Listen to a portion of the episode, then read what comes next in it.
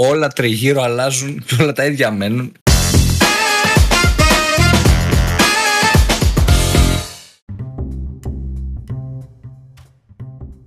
Καλησπέρα. Digital Jam, επεισόδιο 138.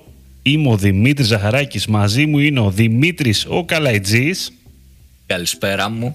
Τις καλησπέρες Το αλλάζω τώρα, μας, Γιατί έτσι. είναι σεζόν 3, δεν θα λέω και το καλησπέρα. Θα βάλω και το team μπροστά. Ακούγεται και πιο αλάνικο, θα έλεγε κάποιος. Οπότε το κρατάμε. Και από πίσω θα παίζω και μπελέρι. New season, new me.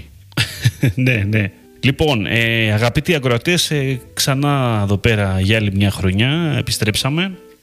Είναι το Digital Jam, είναι το podcast που μιλάμε για digital marketing, για, για social media, για internet, για performance και ό,τι υπάρχει εκεί τριγύρω, έτσι το λέμε συνήθως στην εισαγωγή και είπα να την κάνω αυτή την εισαγωγή γιατί, γιατί μπορεί να μας ακούει κάποιος για πρώτη φορά. Ή τέλος πάντων, μία φορά το χρόνο καλό είναι να λέμε τι κάνουμε εδώ πέρα, έτσι.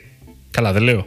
Συμφωνώ, Δημήτρη, συμφωνώ. Και με την ευκαιρία, πριν μπούμε στο κυρίως θέμα, να θυμίσουμε ότι υπάρχει το Jamfeed, το Jamfeed Newsletter, το οποίο θα βρείτε και link κάτω στην περιγραφή.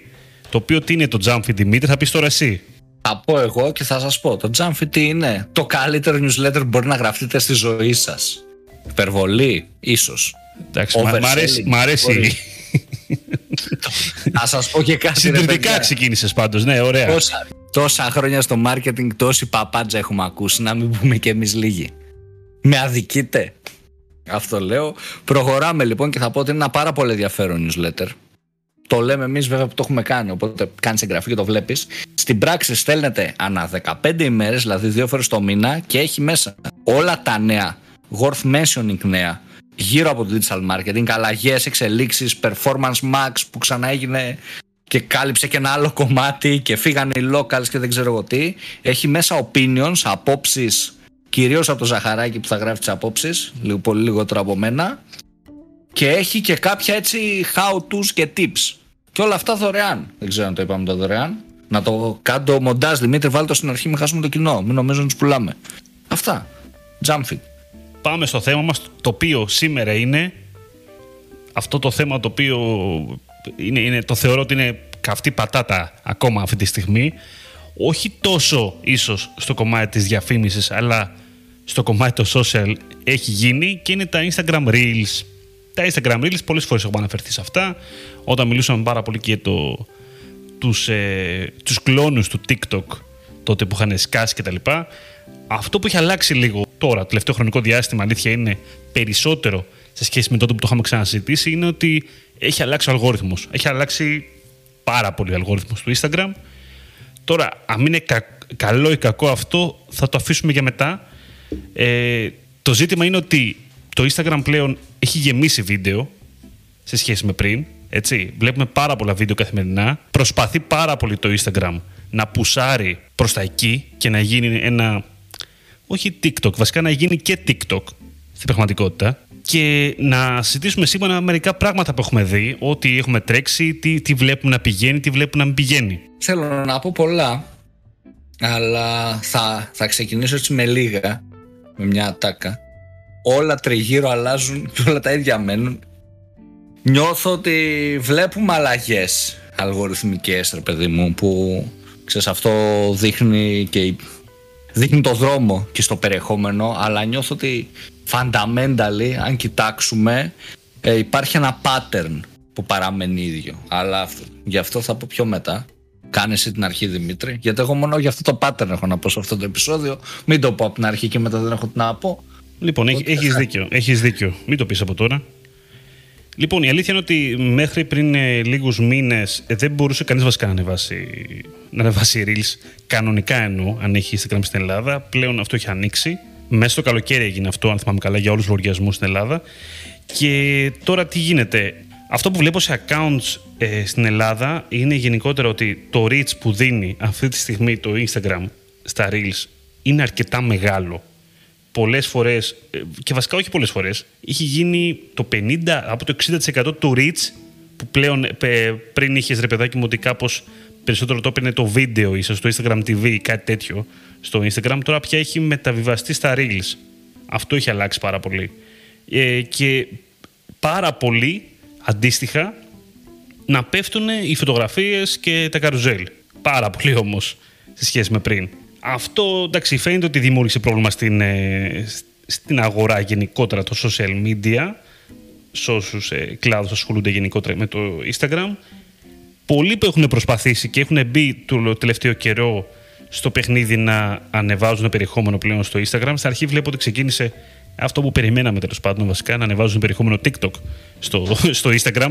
Ήταν μια αρχή τέλος πάντων αυτών των πραγμάτων. Και το τελευταίο χρονικό διάστημα ε, έχω δει δειλά-δειλά να δημιουργούνται και περιεχόμενα ψηλο, κατάλαβες, πάνω στο μέσο. Και εδώ θα ξεχωρίσω μερικά πράγματα, να σου πω την αλήθεια. Καταρχήν, είναι δύσκολο να πω και αυτό ότι υπάρχει μια συνταγή επιτυχίας στα Reels. Δεν νομίζω ότι μπορώ να το πω με ευκολία αυτή τη στιγμή, τουλάχιστον ακόμα. Δεν φαίνεται να είναι κάτι σίγουρο. Νιώθω ότι ο αλγόριθμός του δεν είναι ρε παιδί μου. Δεν είναι ότι έχει φτιαχτεί εντελώς τέλος πάντων. Δεν έχω καταλάβει το pattern. Σίγουρα έχω καταλάβει ότι ναι, άμα έχεις δει πολύ food videos, μιλάμε σε ξεσκίζει σε food videos. Άμα έχεις δει εκείνο, προσπαθεί να κάνει πάρα πολύ αυτό. Τα συγκεντρώνει λιγάκι σε κατηγορίες κάπου στα περιεχόμενα και σε βομβαρδίζει με αυτά μετά. Για να καταλάβει λοιπόν τι σε ενδιαφέρει αυτό. Το προσπαθεί γενικά. Δεν είναι τόσο καλό. Το περιεχόμενο που μου βγάζει δεν είναι non-stopper γενικά. Αυτό έχω παρατηρήσει. Δηλαδή δεν έχει την ποιότητα του, του TikTok σαν ροή. Αλλά ok. Okay. Και συν τοις άλλοις, το τελευταίο χρονικό διάστημα, κάτι που εμένα με εντυπωσίασε είναι ότι βλέπω πιο πολύ να μου προωθεί και ελληνικό περιεχόμενο. Ενώ μέχρι πρώτη έβλεπα πάρα πολύ ξένο περιεχόμενο. Βασικά, μόνο ξένο περιεχόμενο έβλεπα. Σπάνια μου πάσαρε κάποιο ελληνικό βίντεο. Σχεδόν καθόλου μη σου πω. Αν δεν είχα μπει εγώ ίδιος δηλαδή να το δω. Θα νομίζω δεν υπήρχε κιόλας. Έτσι, πριν, μέχρι πριν δύο μήνες επίσημα δεν υπήρχε. Οπότε, το Instagram κάνει ό,τι μπορεί. Γενικότερα, ε, υπάρχει πάρα πολύ reach εκεί έξω για Instagram βίντεο. Νιώθω, νιώθω ρε παιδί μου τι γίνεται. Και γι' αυτό πιστεύω ότι είναι μια πολύ μεγάλη ευκαιρία για όλους τους απανταχού influencers εκεί έξω ή ακόμα και brands. Και creators, πες το γενικότερα. Creators, ε, εντάξει, εγώ το creators το ε, influencers. τώρα είναι σαν, είναι σαν να τους κράζεις, κατάλαβες λίγο μερικές φορές. Εντάξει, ρε παιδί μου, τους creators, τους whatever, πώς θα τους λέμε σε δύο χρόνια, γιατί ξεσαλάζουν αυτά τα buzzwords. Ανάλογα και με το ποια πλατφόρμα είναι trendy. Ε, π.χ. παλιά τους λέγαμε YouTubers, μετά όταν μπήκε το Instagram γύραν influencers. Μετά τώρα το TikTok τους λέει creators, οπότε τους λέμε και εμείς creators. Έχει λίγο... Social, ε, social mentors θα τους λέμε μετά.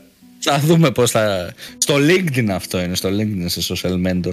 Λοιπόν, νιώθω ότι επειδή η πλατφόρμα τα, θέλει να τα προωθήσει πάρα πολύ, αυτό είναι ένα γεγονός. Θέλει το Instagram να προωθήσει τα Reels. Period. Δεν είναι κάτι υποσυζήτηση, είναι κάτι που το έχουμε δει, είναι fact.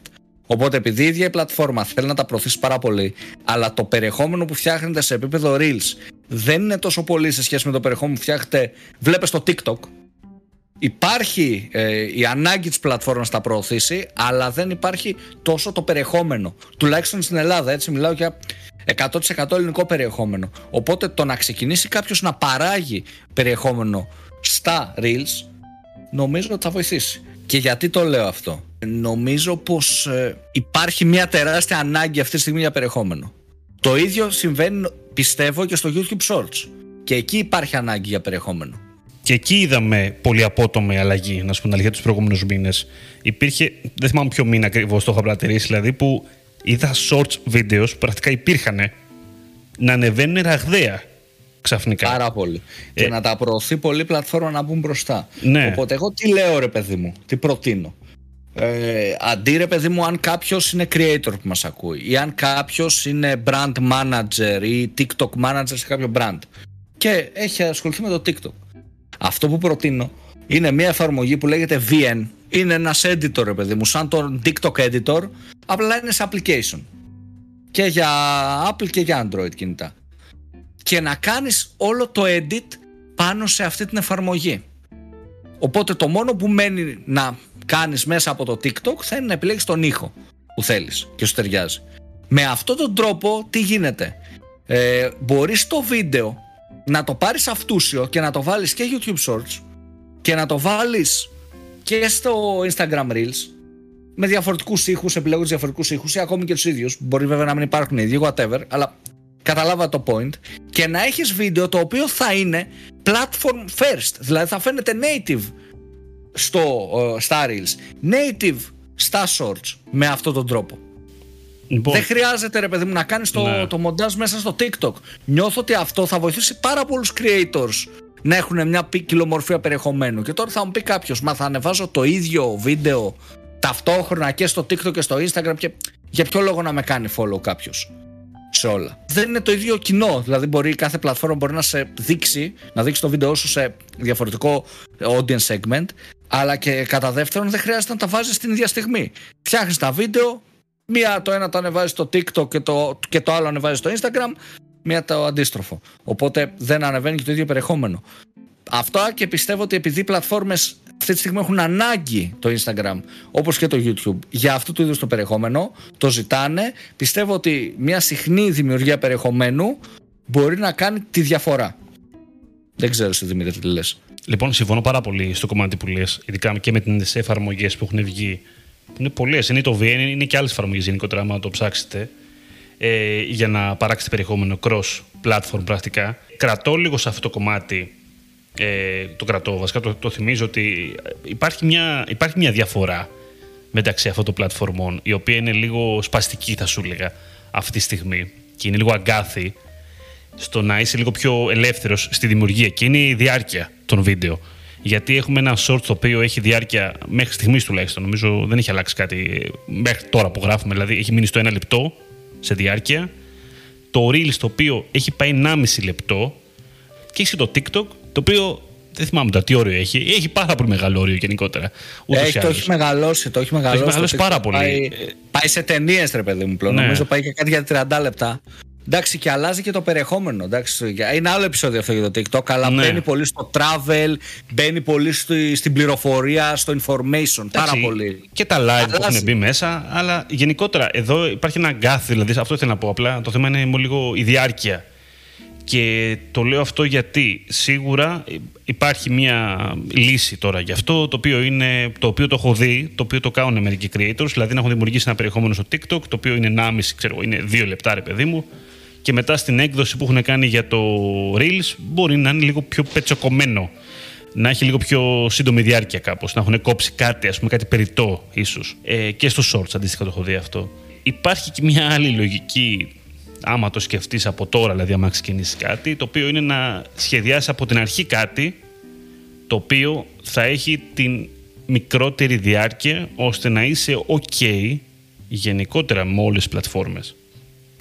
Το οποίο εντάξει, το θεωρώ πιο εύκολη λύση, να σου πω την αλήθεια. Μερικές φορές δεν, δεν, δεν αρκεί βέβαια ένα, λεπ- ένα λεπτό, ας πούμε, για να είμαστε τελείως οκ, αλλά ε, δεν ξέρω. Εγώ θεωρώ ότι είναι, να σου πω την αλήθεια, πιο εύκολο από το να μπει σε μια λογική μετά να κόψεις το περιεχόμενό σου και να το κάνεις κατάλληλο από εδώ, κατάλληλο από εκεί. Δεν ξέρω. Νιώθω ότι είναι λίγο πιο εύκολο να ξεκινήσεις από την αρχή ότι ποιο είναι το ελάχιστο που θέλω για να είμαι σε τρεις πλατφόρμες ένα λεπτό. Ένα λεπτό. Πάμε έτσι. Οπότε ναι, το κρατάμε αυτό. Γενικότερα είναι, είναι ελεύθερο πεδίο. Από, μη- λίγο- είναι σχετικά ελεύθερο πεδίο το Reels στην Ελλάδα αυτή τη στιγμή.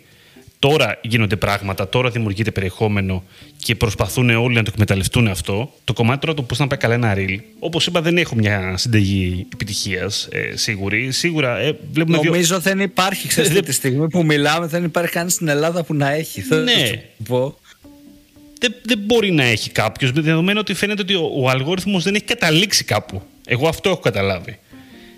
Σίγουρα, ε, εντάξει, ναι, υπάρχουν τα hashtags, όπως υπήρχαν πάντα και στα post που δίναν κάποιο reach, για να καταλάβει λίγο ο αλγόριθμος τι αφορά το περιεχόμενό μας. Ας- Αυτό εγώ έχω καταλάβει ότι, οκ, έχει μια σημασία.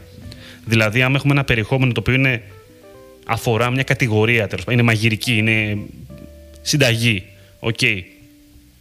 Τα υπόλοιπα reels που αφορούν συνταγές, τι hashtag χρησιμοποιούν. Αρκεί λίγο να το δούμε και έτσι, ώστε να κλέψουμε πρακτικά αυτό το κοινό. Με αυτή τη λογική. Ο τίτλος, ο οποίος είναι πιο βασικός από ποτέ και εντάξει, υπάρχει το πιο σας πω στάνταρ του πράγματος, όχι, τόσο για το, όχι μόνο για το reach, αλλά γενικότερα για το view rate του βίντεο, το οποίο ισχύει και για το TikTok και το Shorts, που είναι ότι έχεις τα 5, 3 βασικά δευτερόλεπτα, τα οποία είναι τα σημαντικότερα δευτερόλεπτα του βίντεο. Δηλαδή πρέπει να είσαι άμεσος, πρέπει να κρατείς τον θεατή Δεν πρέπει να κάνεις μια πολύ τεράστια εισαγωγή για να μπεις στο θέμα. Πρέπει να το κρατήσεις. Αυτό όπως ισχύει για όλες τις ε, short video πλατφόρμες.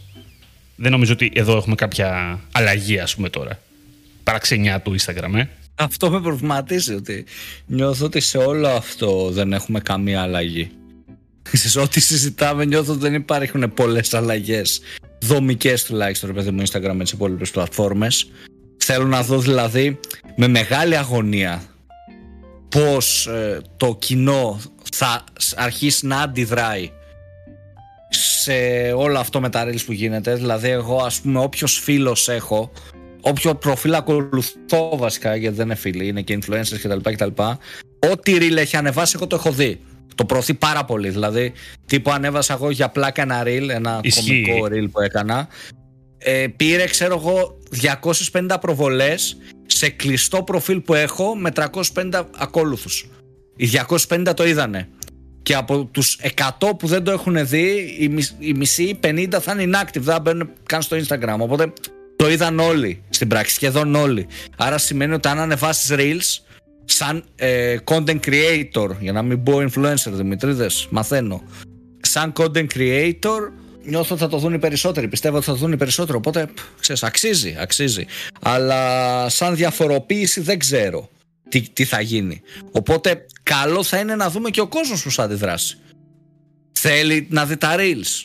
Οι χρήστες που θέλουν φωτογραφίες τι γίνονται; Υπάρχουν πολλά έτσι ερωτηματικά που αναμένουμε να δούμε πώς θα απαντηθούν εκ του αποτελέσματος. Ό,τι και να πούμε τώρα δεν θα έχει σημασία. Θα περιμένουμε έτσι λίγο καιρό, θα μπούμε σε μια χρονοκάψουλα και θα εμφανιστούμε ξανά να δούμε τι και πώς. Κοίτα, πάντω. δεν, θα, δεν θα γίνει τώρα, δεν θα γίνει τώρα, μην νομίζετε. ναι, ναι. Ότι θα, θα πει μετά και ήρθαμε από το μέλλον. Ο Δημήτρης από το μέλλον σας λέει αυτό. Κοίτα, πάντως εγώ ξεχωρίζω πάρα πολύ το γεγονός ότι το Instagram φαίνεται ότι πιέζει στην πραγματικότητα, χωρίς να το λέει, αλλά πιέζει τους δημιουργούς περιεχομένου στο να κάνουν reels. Άμα δεις το reach στι φωτογραφίες και καρουζέλ κτλ. Πώς έχει πέσει, πραγματικά σε πιέζει στο να δημιουργήσεις περιεχόμενο reels. Ας, και ας είναι και βλακεία. αυτό είναι το πρόβλημα. Ε, οπότε αυτό, εντάξει, καταλαβαίνω βέβαια γιατί το κάνει το Instagram, ok, αλλά το θεωρώ επιθετικό, ρε παιδί μου, κατάλαβες, ενώ προς τους δημιουργούς με τον τρόπο που το έκανε. Από την άλλη, όσο κάποιοι μπαίνουν σε αυτό το χώρο, αναγκαστικά συμπαρασύρουν και τους υπόλοιπους. Γιατί τι να κάνεις τώρα, αν έχεις ένα brand, δεν ανεβάζει reels. Λες, OK, εγώ δεν ανεβάσω reels, ας πούμε τώρα, ρε παιδάκι, γιατί δεν γουστάρω αυτό που κάνει το Instagram. Ε, και μετά ανεβάζει τα υπόλοιπα brands, τι να κάνεις. Αναγκαστικά το κάνεις και εσύ, ας πούμε. Δεν, δεν μπορεί να κάνεις κάτι άλλο. Είναι λίγο περίεργο. Εμένα το προβληματικό στα reels γενικότερα, που το έχω ξαναπεί, δεν θυμάμαι τώρα τι ποιο επεισόδιο συζητάγαμε πάλι και, τα, και λέγαμε πάλι για τα reels, είναι ότι δεν, και εσύ το έχεις πει βασικά νομίζω το, το σκέφτομαι, είναι ότι δεν έχω καταλάβει το Instagram εν τέλει τι πλατφόρμα πάει να γίνει. Με έχει μπερδέψει πάρα πολύ το τι το, ότι το προϊόν του είναι, έχει stories, έχει feed, έχει βίντεο, έχει Instagram live, έχει Instagram shopping. Πάει να στριμώξει τα πάντα εκεί μέσα γενικά. Και στο τέλος φοβάμαι πραγματικά στο τι θα μείνει από όλα αυτά. Τώρα, στο, στο άσχετο να σου πω κάτι που παρατήρησε το οποίο μπορεί να βοηθήσει κάποιους που θέλουν να δημιουργήσουν έτσι σχετικά εύκολα ε, real περιεχόμενο. Βασικά το ξέρετε ίσως από το TikTok μερικοί. Υπάρχει το, έχετε δει το, το remix στα reels, το οποίο πρακτικά αν έχεις αφήσει ένα βίντεο και εσύ ή οποιοδήποτε άλλος creator ανοιχτό για remix, τι σημαίνει ότι μπορώ εγώ να το πάρω δίπλα-δίπλα οθόνη ας πούμε και να, στο διπλανό να βάλω εγώ μια φωτογραφία, να βάλω ένα βίντεο δικό μου, να κάνω σχολιασμό ξέρω εγώ για το βίντεο αυτό που βλέπω, να φτιάξω ένα green screen τύπου επίσης που κάνω στο TikTok αντίστοιχα. Ε, το οποίο θα σου πω γιατί είναι ωραίο. γιατί εγώ τώρα πονηρός αυτό μου φάνηκε πολύ ενδιαφέρον. Γιατί είναι ένας εύκολος τρόπος να ποστάρεις στο Instagram περιεχόμενο με δικαιώματα. Γιατί θα πάρω εγώ ένα βίντεο από το επίσημο reel, τέλος πάντων, του, των Ολυμπιακών Αγώνων με το Τεντόγλου, έτσι. Θα το ποστάρω στο Instagram, το επίσημο βίντεο και θα κάνω δίπλα το δικό μου παιχνίδι. Από πάνω, από κάτω, ό,τι, όπου θέλω τέλος πάντων. Και στο TikTok γίνεται αυτό φυσικά. Δεν ξέρω τώρα το κομμάτι του περιεχομένου τι συμβαίνει. Τουλάχιστον τώρα στο Instagram είναι λίγο μπάχαλο. Όλοι το αφήνουν ανοιχτό το remix. Δεν ξέρω αν το θέλουν όντως. Ειδικά κάποιες μεγάλες τώρα, μεγάλα brands που ανεβάζουν περιεχόμενο και με δικαιώματα ή έχει μουσική ή έχει οτιδήποτε. Που... Οπότε εγώ αυτό το λέω λιγάκι σαν μια μικρή ευκαιρία και είναι ότι είναι εύκολο να δημιουργήσει περιεχόμενο με το remix. Έτσι, γιατί βασίζεσαι λιγάκι πάνω στο περιεχόμενο που υπάρχει ήδη. Άνοιξες ωραίο θέμα όμως τώρα, έτσι. Τι σ' άρεσε πολλά. Τι παίζει με τα δικαιώματα πλέον. Δηλαδή, να το, να το εξηγήσω αυτό. Να το εξηγήσω. Τι εννοώ, όχι. Δεν εννοώ νομικά.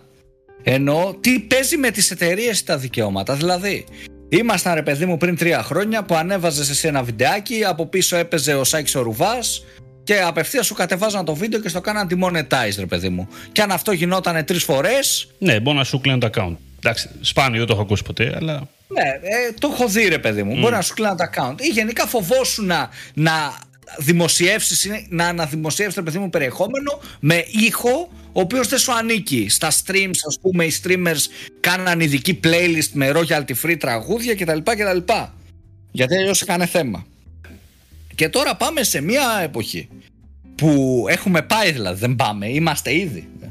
Ε, σε μια εποχή όπου όχι μόνο ο καλλιτέχνης ανεβάζει ρε παιδί μου στο TikTok τον ήχο του ή ένα μέρος του ήχου του τέλος πάντων αλλά σε προτρέπει να φτιάξεις και εσύ βίντεο με αυτόν τον ήχο. Δηλαδή δες πως αυτό άλλαξε ναι. και εδώ τώρα αυτό που λες το TikTok το έχει λύσει. Ενώ το TikTok έχει λύσει τις, ε, τα θέματα με τις δισκογραφικές, με τα δικαιώματα κτλ με τα license.